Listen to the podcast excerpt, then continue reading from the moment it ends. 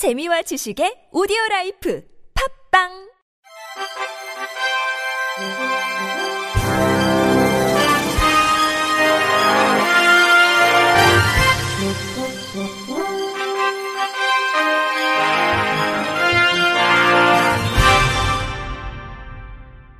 청취자 여러분 안녕하십니까? 12월 둘째 주 주간 KBIC 뉴스입니다. 한국시각장애인연합회 중앙회 시각장애인 편의시설 지원센터가 서울시 서부도로 사업소 관할교차로 646개소, 총 2,334개 횡단보도 점자블록, 자동차 진입 억제용 말뚝 등을 현장 조사한 결과 74.5%가 부적절 설치 또는 미설치된 것으로 드러났습니다. 조사 결과 점자블록의 경우 올바르게 설치된 것은 2,334개 중 596개인 25.5%에 불과했으며 부적정하게 설치되거나 미설치된 곳이 74.5%로 나타났습니다. 횡단보도에 설치된 볼라드의 경우 584개 중 올바르게 설치된 것은 단 66개인 11.3%에 불과했으며 나머지 88.7%는 부적정하게 설치된 것으로 나타나 시각장애인을 비롯한 보행자들이 부딪혀 상해를 입는 등의 위험성이 높은 것으로 조사됐습니다. 또 횡단보도의 장애물 횡단보도 폭 끝선을 기준으로 60cm 이내 설치된 지주, 가로수 등의 시설물이 있는 것이 633개인 27.1%며 음향 신호기 버튼 전면에서 저명 블록은 504개인 21.6%만 설치됐습니다. 볼라드 전면 저명 블록은 165개인 28.3%만 깔렸습니다. 한 실현 관계자는 볼라드는 차량의 진입을 억제하기 위한 시설로 보행자의 안전을 위해 설치된 시설이지만 부적정하게 설치된 볼라드는 보행자 및 교통약자의 이동 장애물이 될 뿐만 아니라 안전사고의 우려도 있기 때문에 법적 규격에 맞는 볼라드로 교체 및 보수가 조속히 이뤄져야 한다고 지자체와 시설 운영기관의 적극적인 대처를 촉구했습니다. 법무부가 장애인 차별 시정 심의위원회 심의 결과에 따라 시각장애인의 콘텐츠 접근성을 위해 웹사이트를 개선할 것을 방송사들에 명령했습니다. 법무부는 IMBC, SBS 컨텐츠 허브, 부산 MBC, KNN 측에 장애인 접근성이 보장될 수 있도록 한국형 웹 콘텐츠 접근성 지침 2.1을 기준으로 웹사이트를 개정할 것을 명령했습니다. 법무부는 MBC, SBS 등 방송사에 대한 시정명령은 장애인의 웹사이트 접근성에 관한 최초의 시정명령 사례라며 웹 접근성 관련 장애인 차별이 개선되는데 크게 기여할 것으로 예상된다고 설명했습니다. 법무부 관계자는 장애인 차별 금지법의 집행 과정을 지속적으로 점검하고 필요한 경우 적극적으로 시정명령을 내려 장애인의 권익 보호를 위해 노력하겠다고 밝혔습니다. 한국장애인인권상위원회는 지난 3일 여의도 이룸센터에서 제23회 한국장애인인권상 시상식을 개최했습니다. 한국장애인인권상은 1998년 12월 유엔이 천명한 장애인 권리선언과 정부가 선포한 장애인 인권원장의 이념을 계승하기 위해 개인과 단체 등 민간에서 장애인 인권 증진을 위해 노력하는 이들을 발굴하고 공적을 취하기 위해 시작됐습니다. 올해 한국 장애인 인권상의 주인공은 인권 실천, 국회의정, 민간기업, 공공기관, 기초자치 총 5개 부문으로 나눠 7명의 개인 또는 기관으로 선정됐습니다.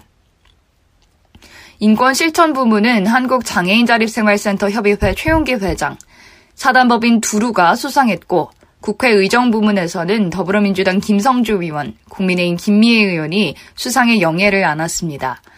민간기업 부문에서는 SK텔레콤이, 기초자치 부문은 부산광역시 금정구가, 공공기관 부문에서는 국립공원공단이 수상의 영예를 안았습니다. 장애 학생이 강원도 교육청의 소인수 특수학급 폐급 정책에 따라 집 근처에 있는 학교가 아닌 1시간 이상 통학해야 한다는 학교에 배치받아 반발을 사고 있습니다. 장애인 교육 아울다에 따르면 강원 고성군 소재 고성중학교에 신입학 지원을 했던 장애 학생은 집 근처에 있는 학교가 아닌 1시간 이상 통학해야 하는 먼 거리 학교를 배치받았습니다. 장애인 교육 아울대는 강원도 교육청의 소인수 특수학급 폐급 정책은 명백한 특수교육법 위반이며 국제장애인 권리협약 제7조 2. 장애 아동과 관련된 모든 조치에 있어서 장애 아동의 최대 이익을 최우선적으로 고려한다라는 조항도 위반하고 있다고 지적했습니다. 이어 강원도 교육청이 장애 학생의 교육권을 침해하는 소인수 특수학급 폐급 정책을 철회하고 특수학급을 유지하라고 촉구했습니다. 한편 장애 학생 부모는 집 근처에 있는 고성중학교에 다닐 수 있도록 해달라고 국가인권위원회에 진정을 제기한 상태입니다. 휠체어 이용 장애인의 또 다른 발인 장애인 콜택스를 이용하다가 불가피하게 목적지를 변경하려고 해도 변경이 어려워 이용에 불편을 겪고 있는 것으로 나타났습니다. 15개 장애인 단체들이 연합한 장애인 제도 개선 솔루션은 바로콜을 통해 접수했다가 목적지를 변경하기 위해 취소를 하면 일정 시간 동안 페널티가 적용된다면서 서울 기준으로 10분 동안 재접수가 불가능하다며 부득이하게 탑승 시 목적지 변경을 할 경우 이동 지원센터와 협의를 거쳐야 변경할 수 있다고 지적했습니다. 반면 또 다른 장애인 특별 교통수단인 바우처 택시나 일반 택시는 목적지 변경이 자유롭게 가능합니다. 솔루션은 서울시설공단 장애인 콜택시 운영처의 목적지 변경 규정 또는 매뉴얼을 마련하고 이를 누리집과 앱, 운전기사에게 공지할 것을 요청했습니다. 공단 장애인 콜택시 운영처 관계자는 현장에서 운전원과 이동지원센터 연락을 통해 변경을 해드리고 있지만 이 과정에서 지연되다 보니 민원이 발생하고 있다면서 일반 택시앱의 공급이 부족하고 다음 탑승객들에 대한 불편 부분도 있어서 현재는 목적지 변경이 어렵다. 추후 운영 협의회를 통해 진행될 사항이라고 답했습니다. 서울 장애인단체가 서울시 의회에 서울형 권리중심 중증장애인 공공 일자리 사업의 양적 확대뿐만 아니라 질적인 향상을 위해 전담 인력 5명 확대를 위한 내년 예산 반영을 촉구했습니다. 지난해 서울시에서 시범 사업으로 시작된 서울형 권리중심 중증장애인 공공 일자리는 주 20시간의 시간제 일자리와 주 주 15시간의 복지형 일자리로 구성돼 지난해에는 260명의 중증장애인이 올해에는 275명을 대상으로 운영됐습니다. 이와 관련해 서울 장차연은 중증장애인의 일자리 확대를 위해 서울시 2022년도 권리중심 공공일자리 노동자 500명 확대, 전담인력 기관당 2명 배치, 노동자의 연속적 안정적 일자리 보장을 지속적으로 요구했습니다. 하지만 서울시의회에서 의결을 기다리고 있는 2022년 서울시 예산안에는 350명의 노동자와 15명의 전담 인력 인건비만 책정돼 전년도 대비 노동자는 75명으로 늘어났지만 사업을 수행하는 위탁기관과 전담 인력의 수를 동결함에 따라 참여 기관과 전담 인력은 올해와 동일하게 각각 15개 기관과 15명에 그쳤습니다. 서울 장차현 우정규 조직국장은 최중증장애 노동자가 350명으로 확대된 것은 환영할 만한 일이지만 참여 기관과 전담 인력이 그대로 동결된 것에 대해서는 참담한 마음을 감출 수 없다고 이야기했습니다. 또 이 사업의 전담 인력들이 올해 너무나 고생한 것을 알고 또 이를 감당할 수 없어 그만둔 사람들도 상당수라며 그동안 지원 인력 보충이 필요하다고 꾸준히 요구해, 요구해왔지만 결국 더 열악한 환경에서 고생을 하게 됐다고 울분을 토했습니다. 이어 경기도는 올해 권리 중심 일자리를 시작했고 내년에는 전라남도, 전라북도, 경상남도, 강원도, 춘천시가 사업을 준비해야 한다면서 사업을 선도한 서울시가 좋은 선례를 남겨야 한다고 이야기했습니다.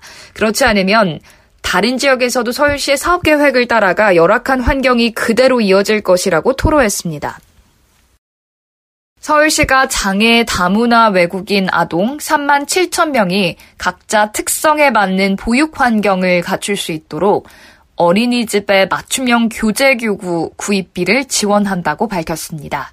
구체적인 지원 대상은 시내 장애아 전문 통합 어린이집 412개소, 다문화 통합 어린이집 89개소, 외국인 아동재원 어린이집 37개소, 총 527개 어린이집입니다. 서울시 김선순 여성가족정책실장은 장애 아동의 인지 및 언어 발달과 다문화 외국인 아동의 다양한 문화 교육을 지원하고자 맞춤형 교재 교구비를 지원하게 됐다며 앞으로도 개별 어린이집의 환경에 맞는 보육 활동을 최우선으로 지원하기 위해 현장의 애로사항을 세심히 살피고 보육 현장의 목소리를 반영해 나가겠다고 말했습니다.